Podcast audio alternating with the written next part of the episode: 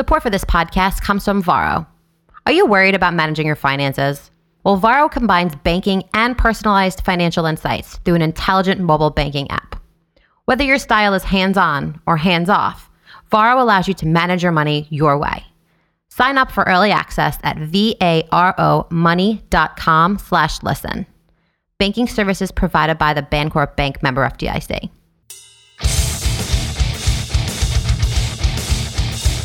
Hey, what is going on, everybody, and welcome to Listen Money Matters. Growth and comfort do not coexist. My name is Thomas, and I'm here as always with my good friend Andrew. Andrew, how are you, and what are you drinking? It is not noon for you, but I'll give you a pass if it's beer anyway. Okay. I'm drinking. Damn it, you're not supposed to tell people that. I'm drinking a red and white from Dogfish Head. It's an oak-aged imperial wheat ale brewed with grape must. Does it actually say wit on it? Like spelled that way with like W, three H's, IT? No, it's just wit, but it's capitalized. So I figured it was important. I don't know what wit is, but it tastes good. Like wheat, right? Sounds good. What are you drinking, dude? So I'm drinking tea, which is lame, I know. But it's like super strong spice tea.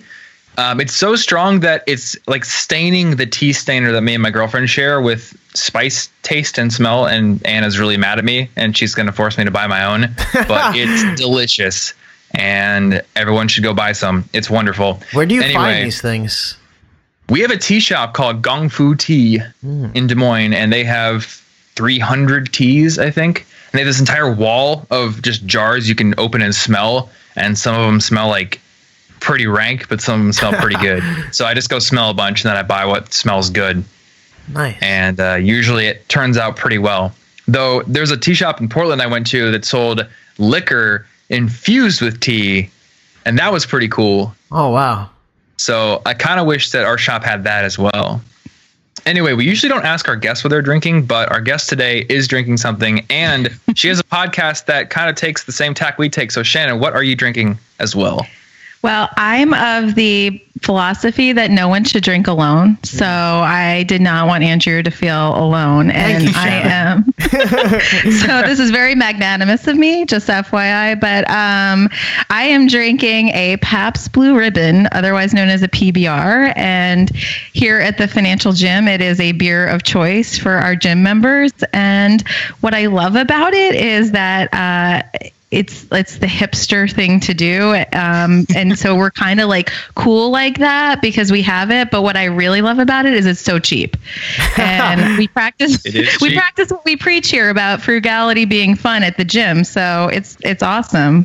We get really good value, bang for our buck. So, you know what, I got to say, so I think Andrew and I Andrew more than me are sort of beer snobs. Like, I don't know if Andrew would go drink a Budweiser or something. I would have to leave the party. We have this grocery store called Aldi. I don't know if you guys have it. They sell a beer. It is literally $6 for a six pack, and I think it tastes great. So there are some cheap beers that are worth it.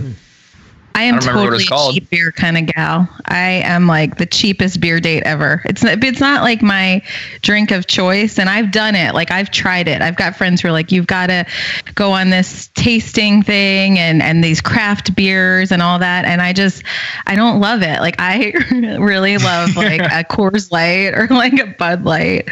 And that's like my thing. There's a time and a place. There's this restaurant in New York. It's called Fish.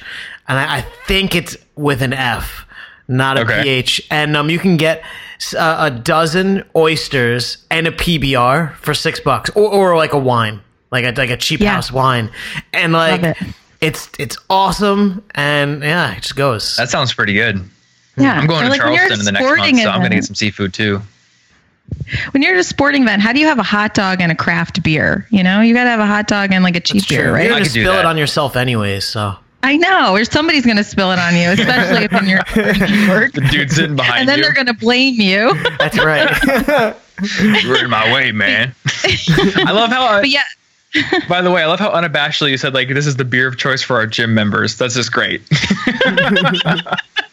Yeah, at the Financial Gym, we're not about getting our asses into shape. We're about getting our assets into shape. So, you know, we drink here. But we were talking about this offline. I have to confess, guys, because I'm sure people who've listened to your show and maybe listened to my show, because your show came before my show, that I stole the drinking idea from you. But I have to confess, I never listened to your show. Before I started my own. Yeah, I was like, I don't know if I'm offended or super offended. Before I started my own, I started my podcast on a dare at FinCon a few years ago, the Financial Bloggers Conference, just because there weren't that many female podcasters at the time. And my friends were like, you should start a podcast. And I was like, I don't even listen to podcasts. Like, so why would I start one?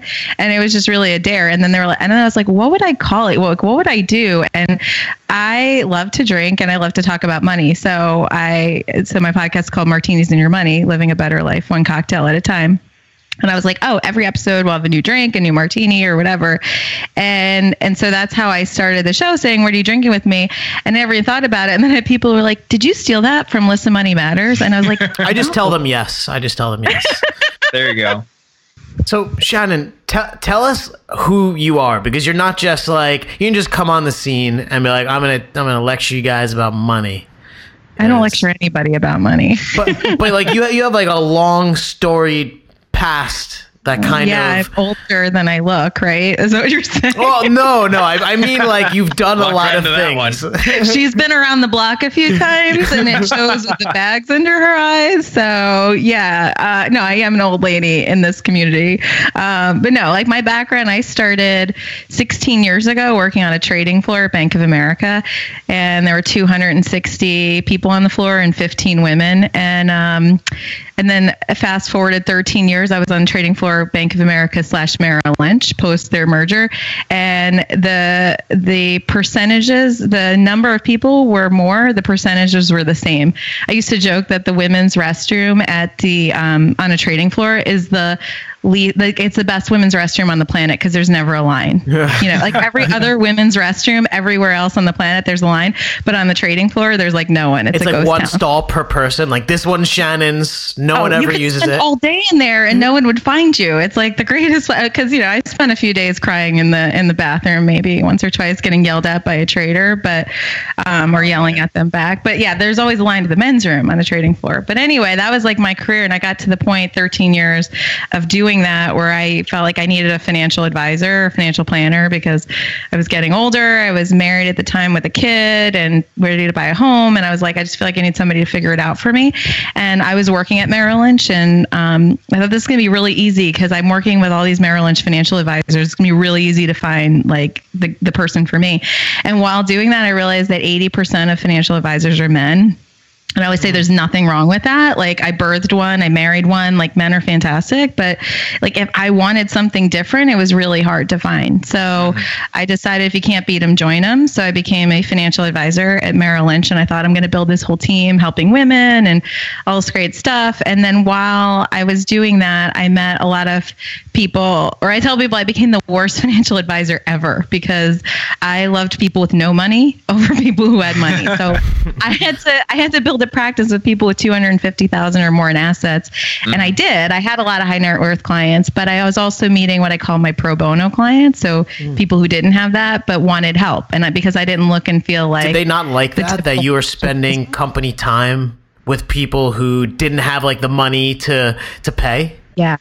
Well, they didn't know. So I'm just thinking of that scene from The Incredibles where like the dude is just like sitting in the insurance firm, like helping the old lady do all the loopholes to get her claim or something. That was me. It's like, don't tell anyone, but here, do this, this, and this. That was me. I was like, don't tell anyone I'm here.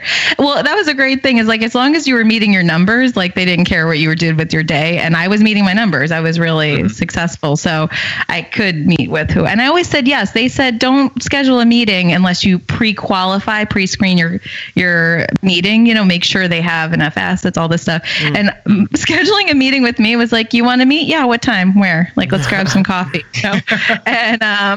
And I love that because I met so many interesting people. I can never say no to a meeting. Even now, today, I'll still take a meeting just you know, because why not? You never know what's going to happen. So, so I started getting like a lot of them, my pro bonos, and I, like I said, I love them more than my wealthy people because they needed real help. It wasn't available out there.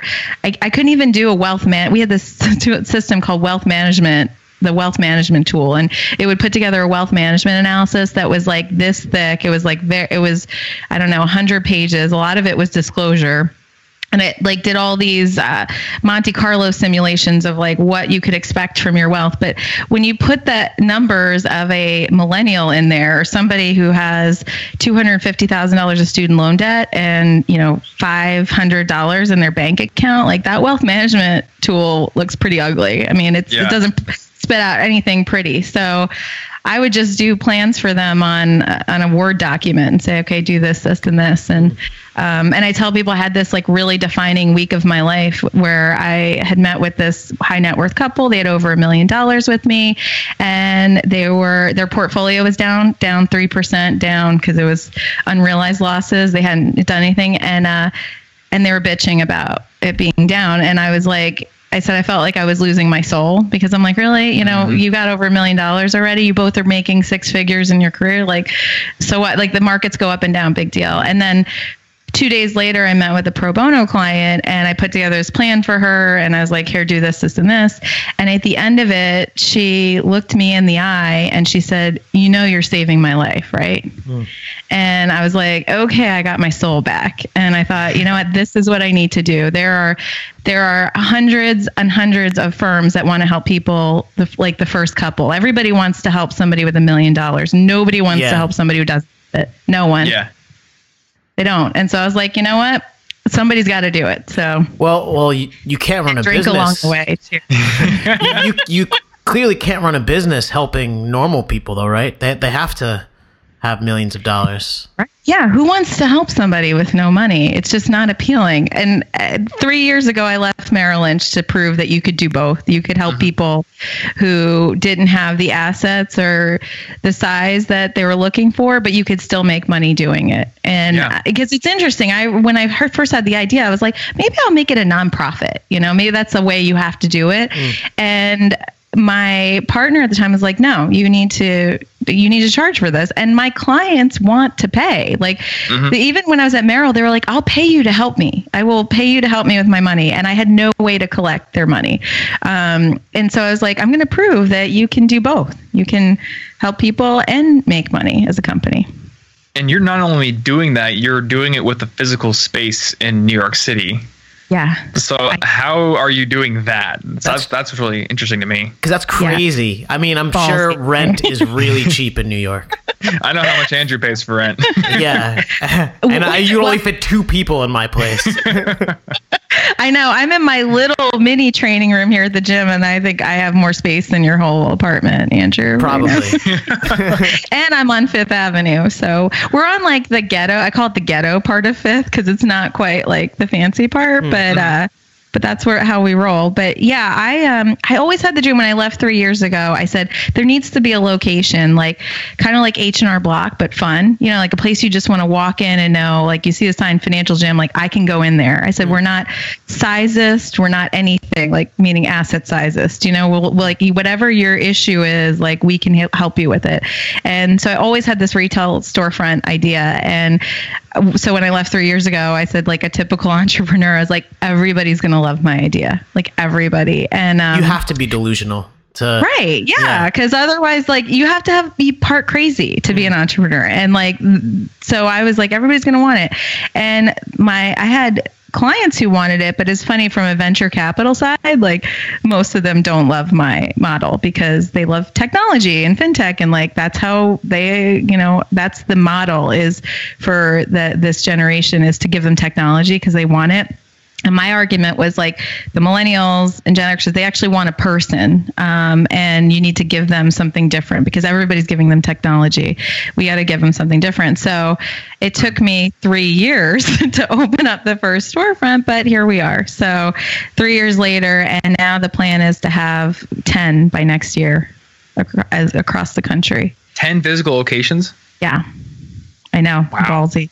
But yeah, it was funny when it took this long to get here. And I remember signing the lease, or like reading through the lease. Actually, my partner signed it because he has more money than I do. And I was reading it and I was like, holy shit, like, what am I doing? You know, like, this is like, I know this is a good idea. I know I've had it for 3 years. I know we've been building it, but oh my God, what are we doing? And then did it anyway. And literally, like, the first week we were open, it was like the whole purpose of it all kind of came in, where we had our first new client in the gym, and we literally just had a table here.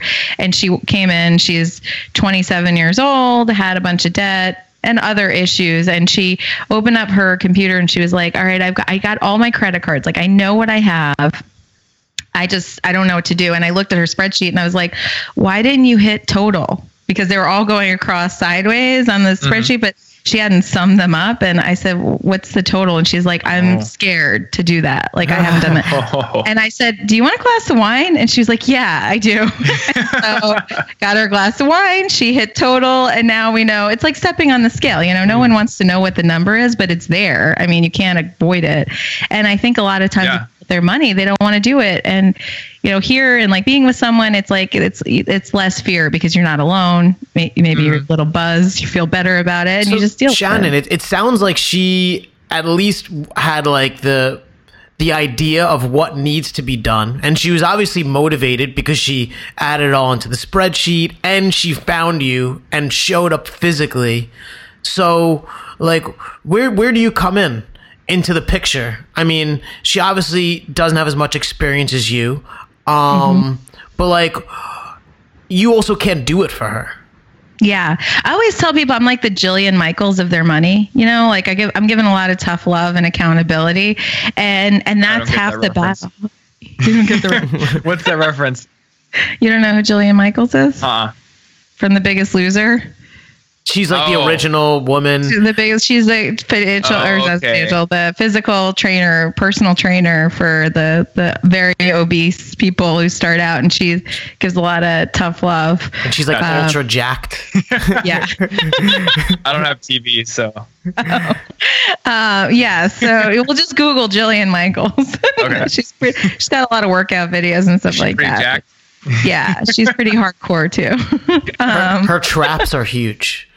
Mine just slope downwards like a soft. Yeah. She's a badass. So, but that's part of the issue. That's why technology doesn't work for some people. Like, where do I come in? It's a lot of times the clients who are coming here have tried technology. Like, they'll say, Mint.com told me I was overspending on going out to eat, but. Or like, I'm tired of Mint.com yelling at me that I'm over budget, but they could turn Mint.com off, you know, or like ignore it. But meanwhile, they come in here and I'm telling them they're overspending on Seamless or Uber or whatever it is they're doing, and they have to account for it. You know, we have to talk it out, and then we have to come up with a solution that's going to work and something creative and that's going to fit them, because, you know, I like budgeting is a great example. People look up stuff online, or there's plenty of tools like Mint.com or whatever that will tell you, they'll give you a budget, but that's not reality. Nobody lives in a 12-month, you know, take your number, divide by 12 evenly, and you live in that box and that spreadsheet. Yeah. No one lives like that. Like, so life happens. Excuse my ignorance. And I know that there's a lot of like, I don't know, like 0 hour budget. And like, there's like every cool name thing. Like what's like the real alternative? I guess I always saw it as like, use Mint, use YNAB, or you stick your finger in the air and you feel which way the wind is blowing. Yeah, like I like that one. Well, so there is the fact is, just like dieting, because so we here at the Financial Gym, we put like, I see a lot of physical fitness references to financial fitness. So just like diet, budgets like diet. It's a 4-letter word. Nobody wants to be on one. No one wants to be on a budget. Yeah. It doesn't feel fun, so they don't want to do it. And then the problem is, just like with dieting, there's so many different types. So people don't find the one that works for them, and then they just stop because they're like, it doesn't work for me. Budgeting doesn't work for me. Because look, Mint is very rigid, right? I mean, and if you're that type of person, and I know that I am, so it works, but I know a lot of people who can't tell me how much they're going to spend on personal care products. Yeah. You know? Yeah. Or like you get depressed or you like break up with someone, or you're having like a bad week. I had a client one time, we were doing her review and I'm like, what the hell happened on Amazon? Why did she spent $2,000 in the quarter on Amazon? Yeah. Oh, and I'm like, I was like, what happened? What is this? She's like, oh, they were self-help books. I was like, I didn't even know $2,000. That's all of them. I did not even know there were that many self-help books on Amazon. And I said, are you okay now? Like, did it help? Are we self-helped? Are we good? And she's like, yeah. And she was just going through personal stuff. And yeah. And so I was like, well, now how do we fix this? And I always said, like, clients who have like splurge, like blowouts like that, they go off the rails because that happens. It just, even the best clients have a quarter, a month where they go off the rails. I said, it's just like eating a cheesecake, right? Like sometimes you're just in a mood, you eat a whole cheesecake or a whole pizza or whatever. And that's fine. Like you ate the pizza. I could resonate with that. I eat a whole pizza like every week. I'm more like the pizza person too, Andrew. It's like, I'm not really a dessert person, but my clients understand the cheesecake thing, but you eat a whole whatever you shouldn't eat. And then afterward, it's like, it's gone. The pie's gone. And now what are you going to do? It's like, you can't regurgitate. It's done. It's in the system. It's in, and now you got to deal with it. What do you say to the person that is like, Mint doesn't work for me? Do you say I know it doesn't work for them because it's not a one size fit all. What's the alternative? Is it like an hibiscus? Did I even say that right? Abacus. Yeah. Hibiscus. Like, do you put hibiscus in your tea and does that fix it? Yeah, we have this special concoction that we put in the PBRs. It's a little sprint of hibiscus. And then they know how to use mint. The abacus. That. Yeah. Look, no, it's antioxidants make you better at finances. No, it's we figure out what works for them. So one of the big things we give that I think a budget that really does work for a lot of people is called goals-based budgeting. So we set a goal for them. It's like, hey, so every month you've got to put this much aside. This is your main goal. You got to put $500 a month in this savings account. That has to happen. That has to be, that's your first goal. And what happens is that's their goal. And they make sure that happens. And what happens naturally is that they change their spending around making sure that goal happens. And so what's great is that, like, and we always give, we give not reach goals, because it's like, just like saying somebody, you can't lose 50 pounds in 2 days. Like you can't save, $1,500 in 2 days, but we make it a stretch, like to push them to do it. So what happens is that they'll be working toward that goal. Some of them will hit it, some of them won't. But in the process of doing it, they're making changes. And it's just like that quote, like shoot for the moon. And if you fall, at least you hit the stars. What happens? I think you have it in reverse, but yeah. Yeah. There are no stars between us and them. What happens with my clients is that in the process of hitting those goals, they actually do make a lot of progress in their money. And then it becomes a different. Now they're not like, oh, I overspent in personal care. I went out too much. It's like they have to decide like what's important. And then we prioritize. Some people, it's different for literally, we've got hundreds of clients here. They're all on different plans, whatever works for them to get them where they want to go. Yeah, I think that is an excellent method of budgeting, and that's kind of personally what I use. And I take it a little step further, where I'll just automate the goals. Yeah, so we like every single month, the car payment will be paid $200 over the minimum, and every single month, X number of dollars will go to Vanguard. So I got to make sure the money's in the account, otherwise there's going to be some robot that goes, "Hey, I tried to draw and there's nothing there." So I think I'm curious, a good way to do it. Thomas, how do you, and I know you're very specific, so I imagine you have it on lockdown, but maybe for someone not like you, it's easy because credit cards, you're spending the money that you don't have, right? But the cash, so you I don't think about it that way. But how do you like control that circuit so that like you're not putting the $500 in Vanguard, the $200 extra to your car thing, but next month you're screwed because you don't have the money to pay off your credit card? I think this is a mental model everyone needs to build. And what I do is I think of my credit card as just like a second step between my bank account and what I'm buying. I literally do not think of it as a loan or as a way to spend money I don't have. It's just like, my money's taking a roundabout path to get me some points and to increase my credit score. That's all it's doing. Yeah. So if there's not the dollar amount in my account, I wouldn't spend it. Yeah. And that's part of what I talk about with clients too. I said, you put the automate, automate your one savings goes here, this goes here, all these things happen automatically. And then I said, because everybody has their bank apps on their phone or whatever. And I said, you've got to look at what's left in that bank account. That's what you have left to live off of. And we give them those kind of targets of like, here's what you have. And it's funny because like, again, they've all done their spreadsheet budgets and they're like, yeah, I've got $400. Like, that's awesome. I could totally live on $400 a month. And I'm like, really? Well, what happens if you go out this weekend, you spend $100 like at a bar or whatever, or you took an Uber and it was over, the off time or whatever, and you just have a $50 Uber ride. Now you got $350. Like, what are you going to do? And, and so, and the problem with credit cards, the automated credit stuff, is it masks that.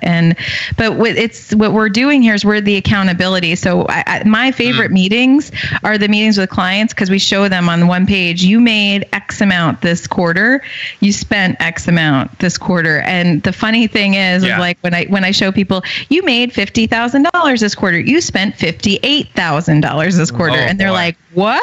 Like, and then I'm like, why do you think you're sitting with credit card balances?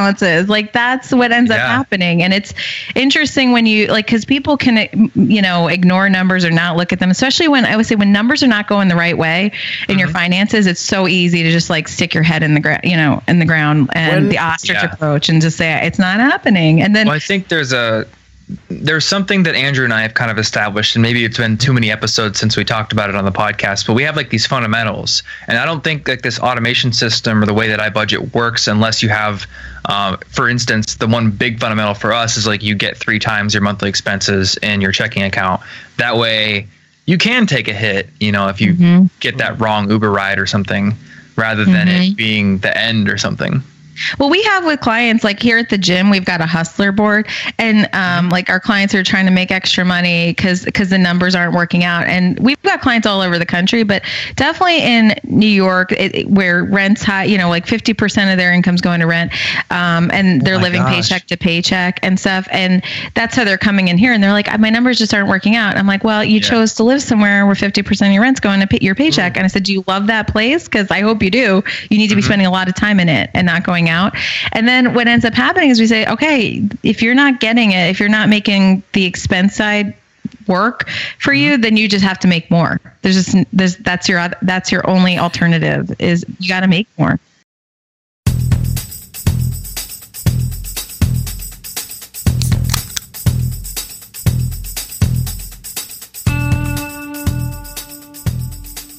What if I told you that you can get lower rates on life insurance by living a health-conscious lifestyle? Many people who exercise regularly don't realize they can get special life insurance rates through Health IQ. Health IQ uses science and data to get lower rates for the health-conscious, including those who exercise regularly through cycling, weightlifting, swimming, running, and many other activities. They even have worked with an insurer to replace the BMI measurement with a waist-to-hip ratio, a far better predictor of cardiovascular health and more advantageous to weightlifters. All you have to do is take the Health IQ quiz to see how you qualify. To receive a free quote and to learn more, head to healthiq.com/listen. That's healthiq.com/listen. Health IQ, celebrating the health conscious.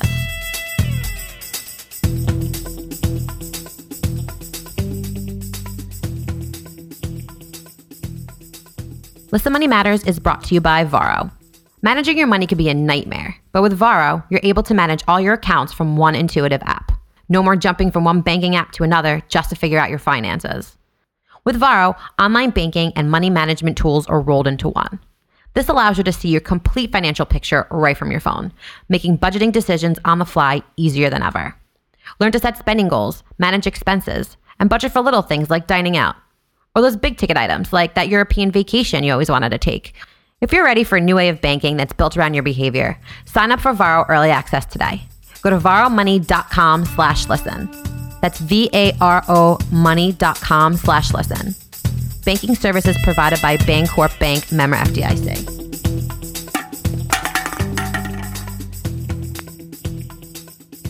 How do you talk to the person that spends 50% of their income on rent? Because I think it's easy, and I think they maybe know that it's like, well, you don't have to do that.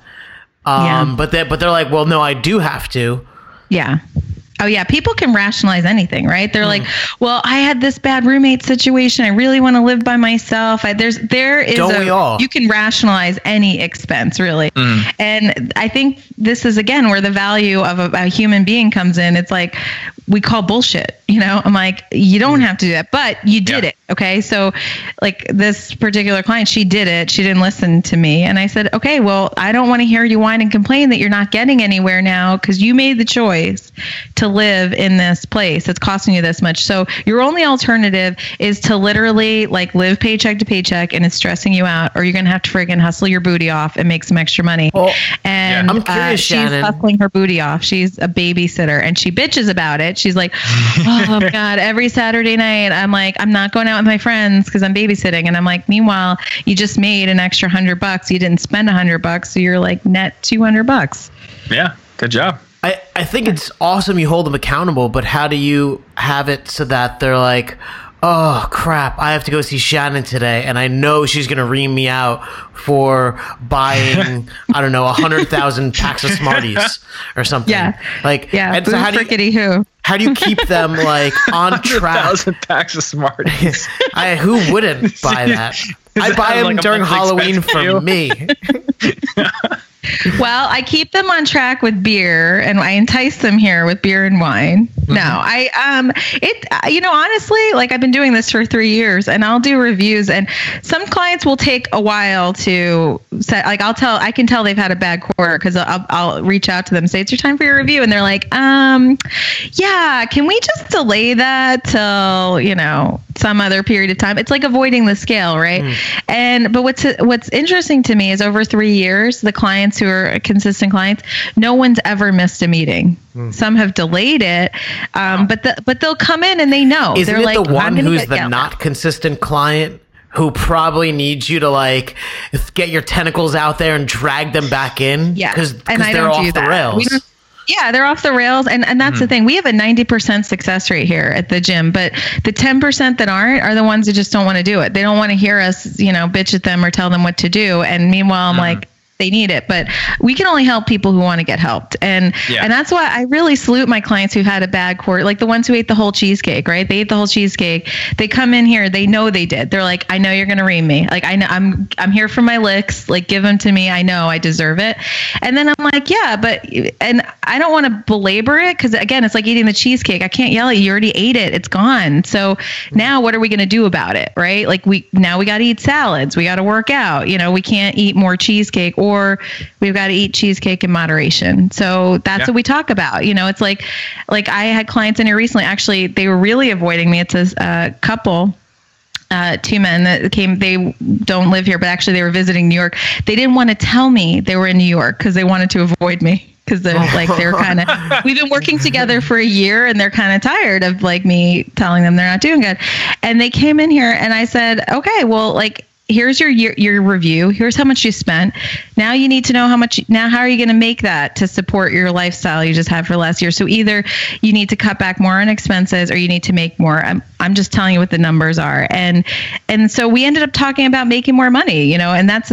They got to the point they worked on the expense side enough, and then they were tired of me bitching at them. And then I was like, fine, make more money. No one's holding you back. Like, you both have the ability to do it, so do it.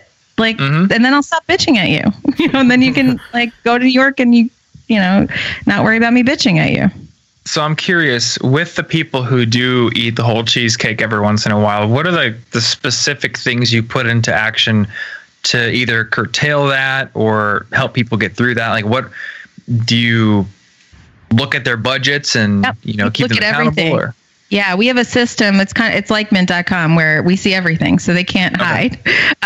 So, I'll be the one saying like, what happened with Seamless this month, or like what's going on with, or and it's funny when because I'll lay it out in their review, and they're like, oh yeah, I knew you were going to ask me about this. Like I knew you were going to ask me about the Hamilton tickets. Like, so you're going to see what they spend. Oh yeah, basically. They can't. Okay, so if anyone wants to make a stupid purchase, they have to kind of do a double take and be like, well, Shannon's going to see this. They do. That's a worthwhile service, I think. Yeah, you don't get that with technology. No, and some of them say that. They're like, I literally know, or they'll text me before they do it, or they'll be like, you're going to see this charge. And I'm like, all right, you know, like it's your life. I mean, at the end of the day, I tell my clients, it's your life. It's your life journey. Like, I'm just the backseat driver, right? I'm just trying to tell you how to get where you want to go. I'm trying to like make it the most efficient.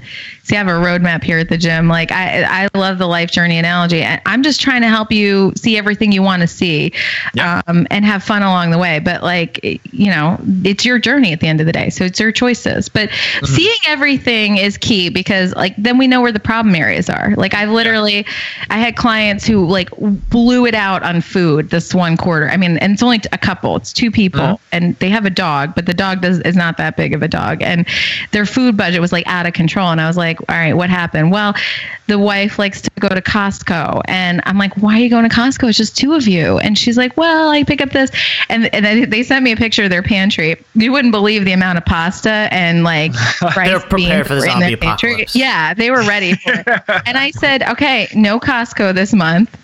The husband was going to Home Depot a bunch. I'm like, why are you going to Home Depot? He's like, well, you know, everybody has their reasons. You have to. Yeah. I understand that husband. I'm a man. I go to Home Depot. Sometimes I just go to Home Depot to walk around, and then, I don't know, sometimes I come home with a circular saw. It just happens, you know? But, you know, that's your crack, right? Like, that's your problem. That's your crack den. So we got to avoid it, or we got to make solution for it. So they got put on a Costco ban and a Amazon ban, because they also had we had 36 charges for Amazon. I'm like, what'd you guys get? And it makes it easy to spend money, right? And I said, free shipping makes people act like crazy people. Mm. And so we did an Amazon ban, a Costco ban, and the Home Depot ban. And then they had to do a pantry clean out challenge. So they weren't allowed to go food shopping until the pantry, you know, they could get perishables like fruit or milk or whatever, but had to clear out the pantry. And that next quarter, so I got a picture of the pantry before and after, which was awesome. Wow. And then, I got a text from them at one point, you're going to see this Amazon charge, but it was for a groomsman gift. Like we had to get it or whatever, you know? And I was like, all right, they saved $7,000 that quarter, the two of them. That is awesome. That is awesome. Also, yeah. I feel like we're, as a society, are on a race to the bottom with attention spans, because Amazon Prime gives me 2-day free shipping, and I used to be cool with that, and now it's like, I don't want to wait 2 days. Yeah. I have to convince myself. So I feel like, I don't know. So my friend's birthday's in an hour. I need it now. And I need it for free. And I always say, I'm like, so with them, part of what we talked about is like, okay, write it on a list, like what you think you need, you know, and then give yourself some time and say, a week, 2 weeks, 3 weeks, did you really need it? And if you didn't, like, then you don't get it. But things like, I've had clients have to remove their payment information from Amazon. That's one of the, because the whole taking that step away, make it the one click, making it more than a click, like to just have to get up. Reduce access. Yeah. Make it more inconvenient. So, and that's worked. So, yeah. That's I've been doing like both ways. There's actually a book called The Happiness Advantage, where the guy talks about, he calls it the 20-second rule, where for, you know, something you want to do that's positive, say play the guitar, he puts his guitar in the middle of the room, so all you got to do is snatch it up and play. But then you can do the opposite, like remove your payment information from Amazon, or install. There's an extension called Crackbook that makes you wait 20 seconds before Facebook will load. And like for some people, that's enough. Awesome. Yeah, it is.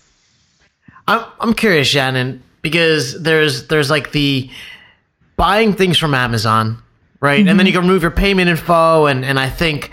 Like when all things are good, it's easy to make decisions like that. But I imagine most of the problems are when things are not good, or there's like some huge life something that just throws you off track. And it's not like a behavior thing. It's like just life was really bad to you. That's what life does. How do you deal with that? Or how do you help people deal with that?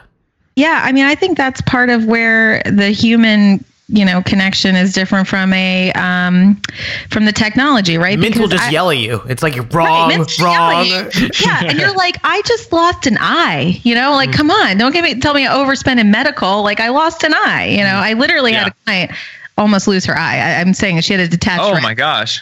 So this is a true story. Wow. And I'm laughing because she's okay now, but she's an example, like, where we were working on her stuff. And I always tell clients, I'm like, we're trying to get you financially healthy because you never know what's going to happen in life, right? Because no one has the crystal ball and we don't know what's going to happen. The only thing I know is that $1,000 surprises are never a surprise. The only thing that's surprising is what area of what category it comes in, whether it's healthcare, whether it's your car, whether it's, you lost your job. That's the only surprise. $1,000 you shouldn't be surprised about. And so what I'm trying to get my clients to do is to make sure that when those surprises happen, that it's not going to lead them into some kind of financial despair, distress, whatever. And so for her, for example, we were just working on all this stuff, getting her to, like, she had all this credit card debt. She had, she had $1,000 in her bank account. We started working together and she did all this stuff. And then a year later, I got an email from her, text. She's like, I am so thankful we've been working together because I literally, she was only 26 years old. She got a detached retina. She had to go on short-term disability with her job. Gosh. And collect half pay. And then, she had, then she couldn't work. And then the short-term disability ended. And then, she was having to live off her savings. And she's like, thank God I had a savings. Her savings was up to like almost $10,000 in the year. She's like, thank God I had the savings. So, I could support this. And then while I was also helping her with the medical bills, because of course she was getting jacked on the medical bill side and we were working through all that. But she's like, if I wasn't working with you, I don't know what I would have done. I would have been in like a complete disaster. And that's what I try to say to clients. Like, I don't know if you're going to have a detached retina or you're going to get pregnant and you weren't expecting it, or you're going to lose your job. I don't know what's going to happen, but I want you to be prepared for when it does. And that, you're not going to get into other troubles because you weren't prepared on the financial side. And yeah, the bad stuff happens. I've got a lot of clients who've had a lot of really bad things happen to them, but, excuse me, but they, but they're better prepared to deal with it because of the work we've been doing. Mm-hmm. They can take a punch now. Yeah. Yeah. I feel like that's like the first priority when it comes to getting your finances in order, is just like get to the point where you can take a punch because you don't know when it's coming.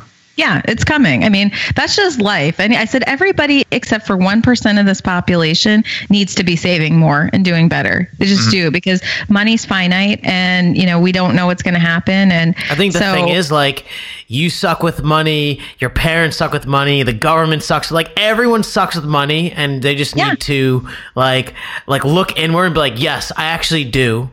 Mm-hmm. Yeah. And well, I tell my clients all the time, like, especially first timers, they're like, I'm not good with money, or, I've never really been good with money. And I'm like, there's no reason why you should be. There is absolutely no reason why anybody should be good with money, because there are billions of dollars a year being spent to make us bad at money. Yeah. The whole marketing and advertising industry is built around making us bad with money, because making us spend it on, McDonald's, Chipotle, Uber, Seamless, whatever. There's so much money. Easy. I like my Chipotle. You like it with less E. coli, right? That's, I just have to make sure I'm near a bathroom when I'm really glad you brought that up, though.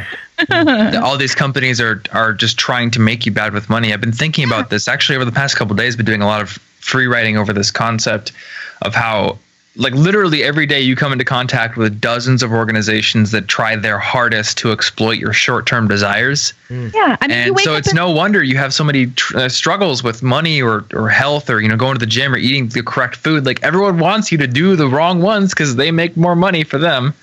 Well, how many of us, like, wake every morning when I wake up, the first thing I do is look at my phone. I've got 15 emails, don't miss out, like, best opportunity for you, like, greatest deal ever, like, one-time opportunity. And you're just like, every morning you wake up looking at that shit, you know, it's like, what? Like, I'm like, then, for me, how nice. I know, like, of course I'm going to do it. They're always so thoughtful. It's an exclusive offer just for me. Like, I've got to take advantage of it. I can't miss out, That's what we're looking at. And that's what we're competing against every single day. It is a struggle. I mean, it is. This is what I say a lot. I said on my show, I say all the time, that financial fitness and physical fitness are really basic. They both only have two components. To get physically fit, you have to work out more and eat less. And to get financially fit, you have to save more and spend less. And I said, but if this was so easy, we'd have a bunch of skinny millionaires running around, you know, and we've got the reverse problem, right? It's because it's not easy, because there's so many competing things to make us financially and physically unwell. And it's the struggle. You got to work at it. I think the accountability aspect is probably the biggest thing. You know, the educational resources are out there. They're so easy to access, but the discipline is so hard to get. And I love the concept of your gym for that. Like I'm super sold on that. And the fact that you have more locations coming is like excellent to me. And you know what I think would be really cool? And Andrew, we can run on this, or you can take this idea if you want, Shannon. I think there should be some sort of... You can steal it all you want. It's going to be on this podcast. And that all right, I'm ready. Let's go. Hands on keyboards. If there was some sort of toolkit that enabled people to basically become partners, like accountability partners in this way, where there was some sort of framework and a little bit of education where, you know, you've got people who can form partnerships where they get together every quarter, every month and ask each other, like, how are you doing? You know, that kind of stuff. I think that would have pretty... At the gym, we call it a money tribe. Yeah, something like that. Kind of like the CrossFit, like you have your tribe of like workout buddies. We have a money tribes that like people with similar challenges. The one thing you have to look out for though, in choosing your accountability buddy, because I've seen this happen, is look out for your frenemies, you know, your financial frenemies and the people who are like, yeah, you had a rough day. You should go to Macy's and buy a new outfit, you know, or like you had a rough day. Let's go grab some, you know, some drinks at the bar and like, yeah, like it's, you know, like you deserve it. You're entitled to it. You worked hard. You got to be careful for those people because they're problematic. I've learned that not the hard way, but I've learned it through experience. Because they're the ones coming in with the cheesecake. Like I'm not that, but so I'll do challenges where I'll say, hey, I'm gonna read every day for the next 30 days, or I'm gonna not drink this month or something. And I've got one friend who I'll say, hey, if I screw up, I will give you $100. And he is invested in my success. So he will take the $100 if I fail, but he's not like trying to make me fail, right? I have this other friend who's like, hey, why don't you make me your partner? And then he would try to make me fail because he just wants the $100. So, I don't blame him. I like that friend. So you have to pick your friends wisely. Yeah, wisely. Yeah. What's your side hustle? Making Thomas fail. It's very lucrative. All his books. He came home, literally no books in the house. I cleaned out his refrigerator. He didn't even know it. Yeah, so it is important to select your accountability partner wisely for both of those reasons. Yeah, and that's what I am too, and my other trainers here, that's what we are. And it's like, I always tell people, like, cause, and Andrew, you brought it up, like, how do you get people when things are bad or like they don't want to come in? It's like, I tell my clients, I'm like, I am not the one taking the punch bowl away. Like, I don't want to be that person. I'm a blonde. I feel like blondes have fun. Like, I'm the one bringing the punch bowl to the party, right? Like, I want them to have fun, but what I want them to do is just change out the punch, right? Like, I want them to accomplish what they want to accomplish, and I don't want the other stuff to get in the way. And I'm just reminding them what they want to accomplish and making sure that the other stuff's not getting in their way of achieving it. Mm-hmm. Yeah, I think that is a great thing to do. So Shannon, you have several things going on online besides the Financial Gym. So let our listeners know, what are you doing online? I know you have a podcast and a blog as well. Where can people find you? I have a podcast called Martinis and Your Money, Living a Better Life One Cocktail at a Time. That's on iTunes and Stitcher. And I promise I did not steal the "what are you drinking with me" from you guys. If your listeners find me, they'll be like, what? She totally stole this. Like, oh my God, a classier version of Listen Money Matters? I'm in. Oh, except for the explicit episodes. So we have a few of those. We have once a month. We have the happy hour where it's four women get together and we talk about our money issues. And we've talked about maybe talked about breast enlargement pills and dick pics and things like that. So we get a little bit raunchy over there every now and then. Our audience is like Yes, give me more of that. They're already downloading it. They're searching dick pic in iTunes. The best was the one review. We got a review. It was like, now I understand what the E is for. Like, you ladies have potty mouths and you should be classier or whatever. And so the next happy hour, we read that. I read that to the women. I was like, we got this review. And then we were like, what the fuck do you think the E meant? Like, what the fuck did you think E meant? And then we were like election, erection. Like, what do they think we were talking about? So we like to have fun with it. Then my blog's called Financially Blonde, and that's at financially-blonde.com. And then financialgym.net is where I'm having the most fun now, building a community, helping people get and stay financially fit, no matter what financial shape or size you are in. We can help you. Yeah. We've seen it all. I've literally seen workout machines and make it like a gym as well. So you come in, get a workout in, get your budget in order, boom, and then drink a beer. Yeah. I'm more about like, let's just drink a beer. We'll save the workout for another day. Awesome. Well, Shannon, thank you so much for coming on the show. And I think a lot of people are going to go check out your show because it does sound like a classier version of us. Yeah, although we're not all that classy. Better cocktails, at least. Andrew, we need to step up our cocktail game. Next episode. I remembered that I have like this fancy leather case full of cocktail making stuff in the basement. Whoa. So, yeah. Waiting for Thomas. What the hell? Our episode will be after your lunchtime. Our next one that we record will be after lunchtime. Maybe you should come cocktail in hand. Yeah. Yeah. Maybe once a quarter we need a night. So we're just smashed. Mm. That sounds like you could barely understand what we're saying. Exactly. Yeah. The quarterly incoherent episode. That's the best. It's like drunk history, but drunk money. Like, who doesn't want to hear that? Mm. I do too. All right. Cool. Well, let's close this episode out real quick. Andrew, any updates to report on the site? Haven't talked to you in a couple weeks. Been building Pro out. We actually now, if you are a member of Pro, you can get an ad-free feed of Listen Money Matters, rich tips, ask anything, our books, my ever eternal gratitude. But check it out. The tool is free. The community for now is free. And if you don't know, it's a tool that lets you evaluate rental property. Everything, basically. All the financial data numbers you could think of about a rental property. So it's a good research tool if that's something you're interested in doing. You can find it over at pro.listenmoneymatters.com. You can also find our toolbox at listenmoneymatters.com/toolbox with our favorite money management resources and books. So I think that's all we got. Thanks, you guys, for listening, and we will see you in the next episode. Later, everyone. Later, man.